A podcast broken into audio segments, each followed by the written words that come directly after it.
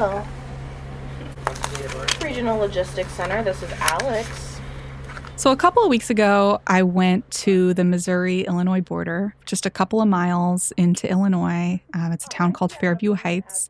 This is Caroline Kitchener. She's a national political reporter for The Post. And I went to this really first of its kind call center where people, employees of Planned Parenthood, are getting on the phone with patients and trying to connect them with the resources they need to one, pay for their abortions, and two, pay for the hotel, transportation, everything that they need to be able to get to their appointment from wherever they are in the country, whether that's, you know, Missouri or much farther afield.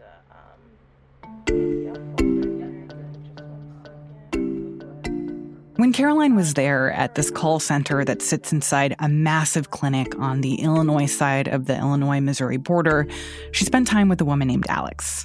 Alex answers phones at the call center and helps people figure things out. All right, so let's get you some financial assistance going. All right, the reason she's able to do that is because she is in Illinois, which is a state that has way more progressive laws around abortion than its surrounding states which means that people seeking an abortion who are in those other states, they get routed to Alex. So with this screening, I am able to offer you 112 for financial assistance, and then with you being a Missouri resident, I can give you an additional 58 off. Is that doable for you? More and more states are putting up barriers to abortion. The Supreme Court is considering whether to overturn or limit the protections of Roe v. Wade. And the people who work at clinics like this one, like Alex, they know that they're about to get really, really busy. Well, see, what happens is this is a this is a ripple effect. Um, so a Texas abortion ban is not going to just affect patients in Texas. But for the people who work in these call centers, even providing logistical help could soon put them in legal jeopardy. It's hard to know what the legal challenges they're going to face will be. What are anti abortion lawmakers going to throw at them to try to stop them from doing what they're doing? It's really hard to know. From the newsroom of the Washington Post, this is Post Reports. I'm Martine Powers. It's Monday, March 28th. Today, Caroline tells us about the state of abortion rights in the U.S., how lawmakers in red states are trying to make it impossible to get an abortion anywhere, and how clinics in blue states are trying to keep the option available for the people who need it.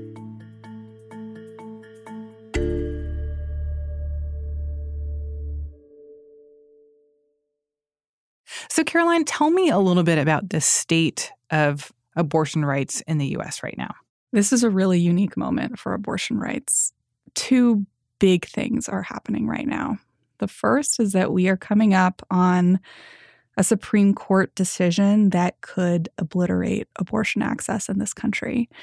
The Supreme Court heard in December a case called Dobbs versus Jackson Women's Health Organization. We will hear argument this morning in case 19 1392 Dobbs versus Jackson Women's Health Organization. General Stewart. That's a case that revolves around a 15 week abortion ban out of Mississippi. Mr. Chief Justice, and may it please the court Roe v. Wade and Planned Parenthood v. Casey haunt our country. They have no basis in the Constitution, they have no home in our history or traditions. Now, this case is so important because a 15 week abortion ban is a clear violation of Roe v. Wade. That's the long-standing precedent that has protected the right to abortion in this country for almost 50 years. Mr. Chief Justice, and may it please the court. Mississippi's ban on abortion two months before viability is flatly unconstitutional under decades of precedent. If the Supreme Court rules that the Mississippi law can stand, that significantly weakens this precedent that has protected abortion rights. Roe, you know, and Planned Parenthood v. Casey, that's another really big case.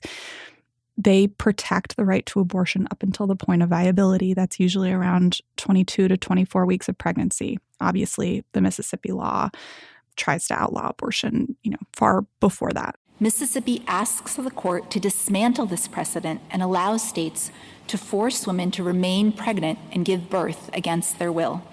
The court should refuse to do so for at least three reasons. But even as we're waiting to hear the decision of that one case where Roe v. Wade is essentially at stake, I mean, it seems like we're already seeing so much shifting on this, that we're seeing laws all over the country being passed very quickly, all pointed at trying to further restrict abortion access right now.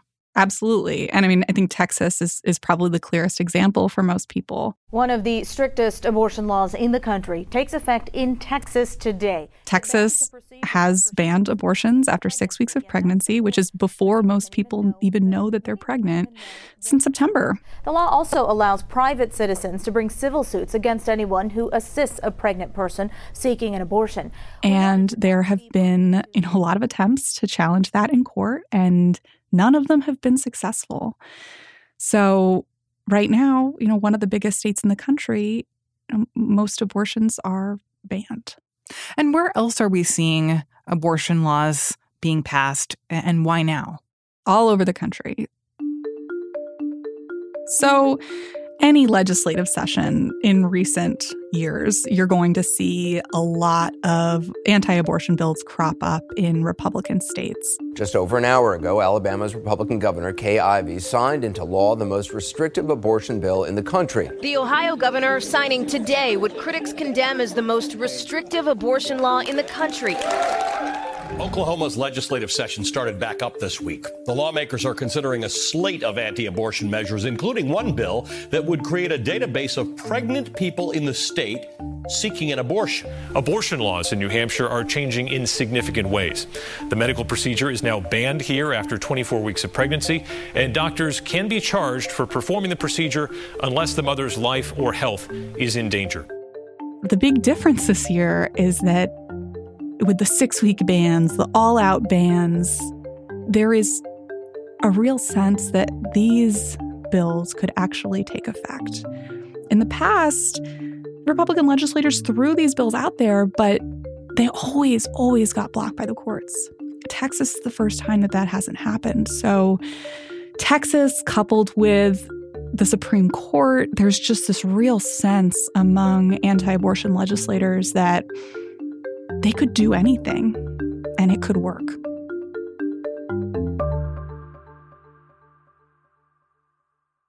So there are a ton of examples. Florida was the first state to pass a ban. They banned abortion after 15 weeks of pregnancy. The bill has few exceptions. A mother's life must be in danger, or the fetus must have a deadly abnormality to allow an abortion after the 15 week cutoff. Two doctors will also need to sign off on the abortion. The bill leaves out exceptions for rape, incest, or human trafficking. I think it was the next week, Idaho became the first state to pass a law modeled after the Texas ban, banning abortion at six weeks. Idaho is now the first state to pass a bill modeled after the Texas law banning abortions after six weeks of pregnancy. The Idaho, Idaho bill would allow potential relatives of the unborn child to sue abortion providers for $20,000. The proposal now heads to the Republican governor for approval. That could take effect as early as April. There are a ton of other states where these kinds of bills are moving Oklahoma, Tennessee. I mean, really across the South and Midwest, you're seeing this kind of legislation. And there's an interesting provision that was proposed in Missouri that proposes really trying to stop people from accessing abortion out of state. How do they do that? How can they control abortions that happen not in their state. So, this proposal is using a Texas style strategy. It basically means they're not going to set up checkpoints and stop pregnant people trying to cross state lines or anything like that. If this was to pass and go into law, they would enlist private citizens to sue people who are helping people obtain abortions in other states. So that means people like Alex.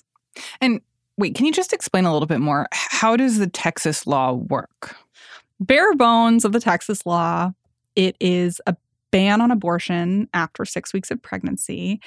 And it's not the state enforcing it. It's not the attorney general. It's not the health department, which is what we've seen with these similar bans in other states it's private citizens that would be enforcing this six week ban through civil litigation. So the idea is that if there's an abortion provider who breaks the law and performs an abortion after six weeks gestation, then anybody who hears about it could sue them. $10,000.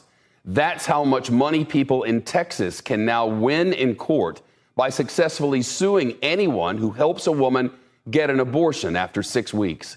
And that passed in May of last year. It took effect in September.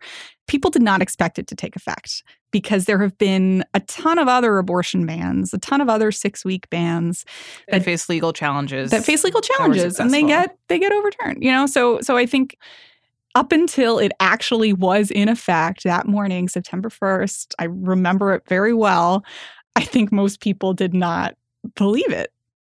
So, since then, do we know what kind of effect that it's had? I mean, have people actually been sued for providing abortions? So, fewer than I think people were expecting. Abortion providers were really expecting to be, or many that I talked to were expected to be just inundated with lawsuits. Abortion funds, which are places that fund abortions, um, were expected to be inundated with lawsuits. We just haven't really seen that. But I think it's really important to emphasize that the anti abortion advocates don't want there to be a lot of lawsuits filed. From their perspective, like this is working. Abortion providers are complying with this law. And if people sue or, you know, signal their intention to enforce this law, then it gives the court more shots to block it, right? So they don't want that. They just want to basically have the potential for lawsuits be scary enough Yes. that it dissuades people from wanting Which to is provide abortions. I mean, it's it's like a I'm not a lawyer, but this is a really like weird and wild legal idea. And so what else are we seeing in terms of laws that have passed more recently? So, so far, I believe it's 12 states that have proposed um, what are being called copycat bans, Texas copycat bans, um, that use the same strategy, the civil litigation, to, to ban abortion. And so far, we've seen one of those pass. That's the one in Idaho. And a similar ban to Idaho's is one that is being considered in Missouri right now. Yes, yes. And that one, that's also, you know, a Texas copycat ban. Um, and that one has an amendment on it um, that tries to stop people from going out of state for abortions.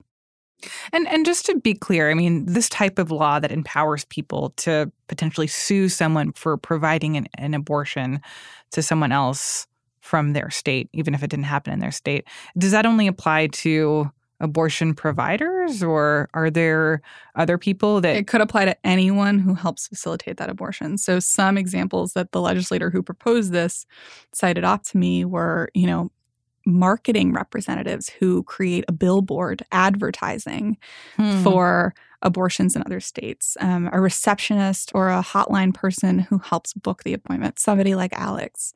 It's someone very- who drives you out of Mhm. state to get to an appointment for an abortion? It's very wide ranging in the same way that the that the Texas provision is. I do want to emphasize that this has not passed yet.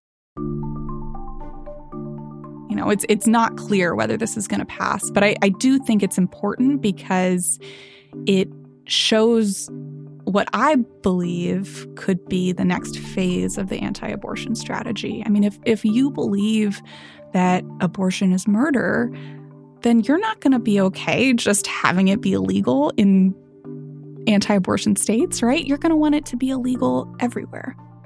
So it seems like what your reporting is showing is that both sides are getting ready for a world where abortion is illegal in many parts of the country and abortion is legal in some parts of the country, and that they're kind of getting ready for essentially war over trying to get people out of states where it could be illegal and into states where they can still have access. That's exactly what's happening. I had one source say it's like each side is looking around the corner and trying to see who can look around the corner the fastest to, to see what the other side is going to do Hmm. to try to either expand abortion access or try to block it.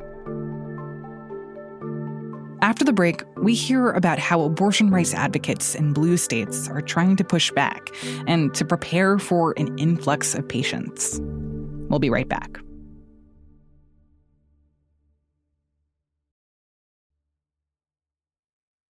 So, Caroline, let's come back to this Planned Parenthood Regional Logistics Center that you visited in Illinois.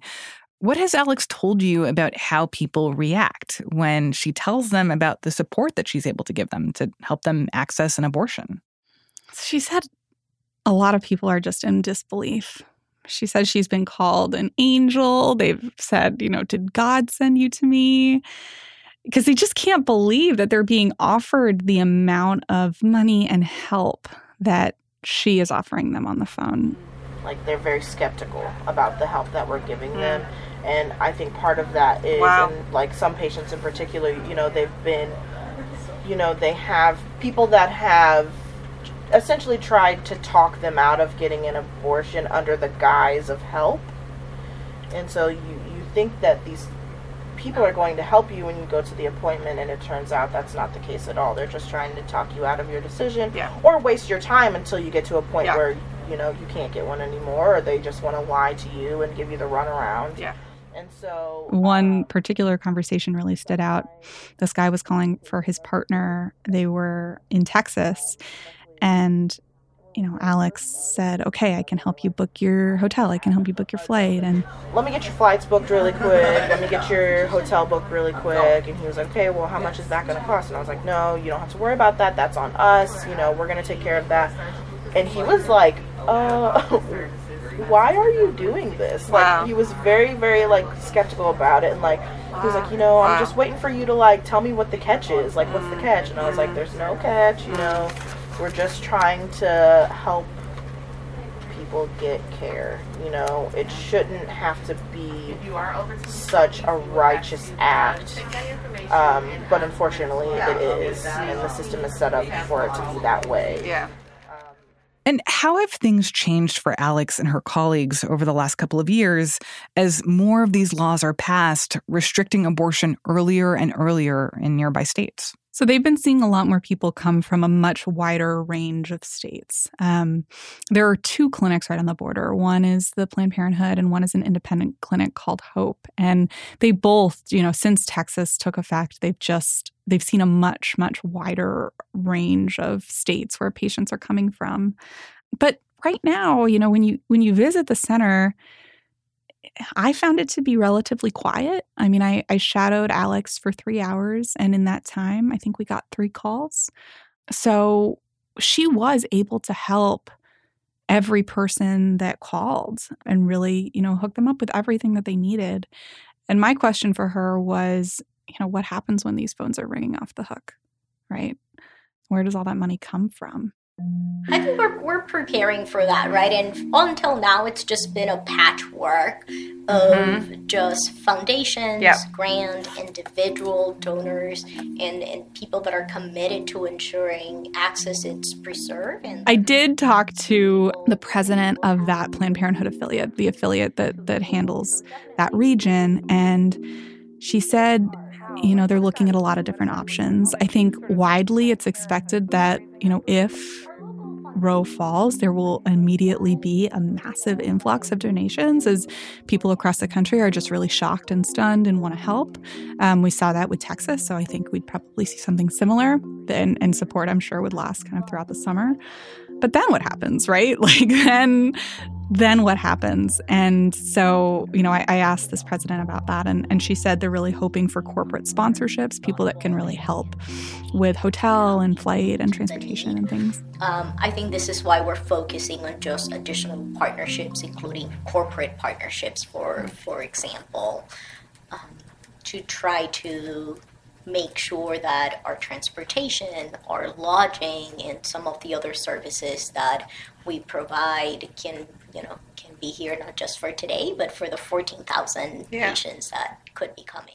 And they're also hoping that blue states, lawmakers in blue states, really step up and pass laws, you know, and, and sort of handle more of the financial burden of accessing abortion for people in their own state so that more of the donations and various other funds can go to people who need abortion care from these anti abortion states.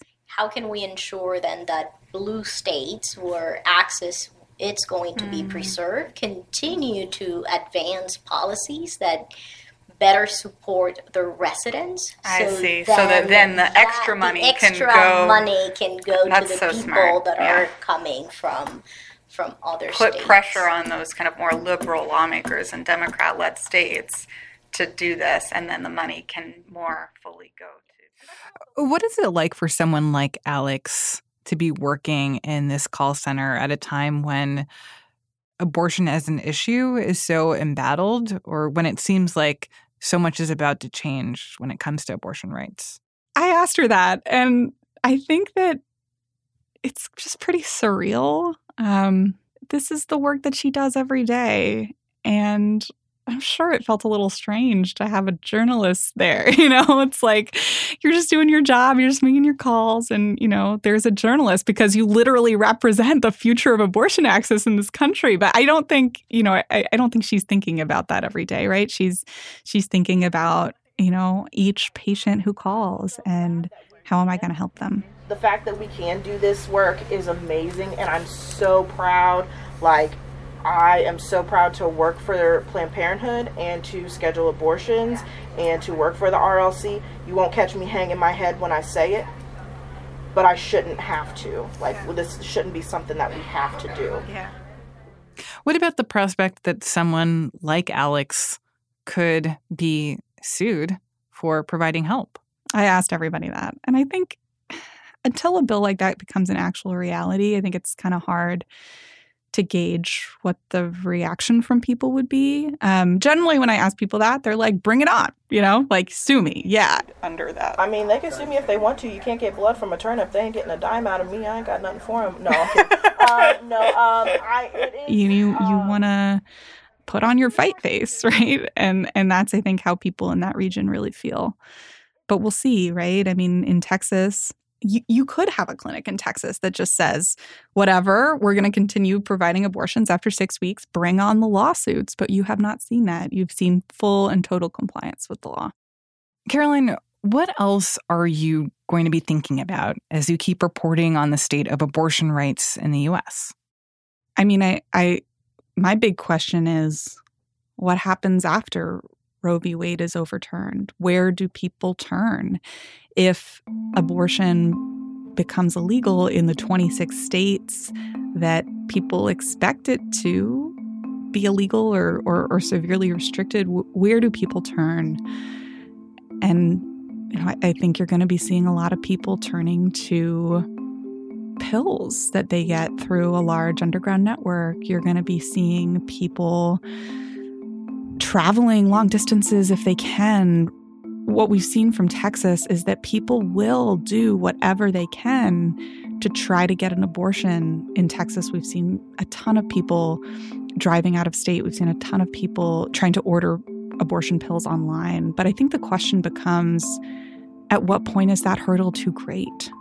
At what point is that drive too long? At what point is that flight too expensive? At what point is there no easy way to get pills through the mail. I don't know what happens at that point.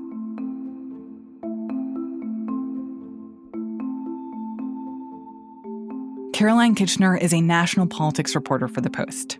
Rennie Svirnovskiy produced this story.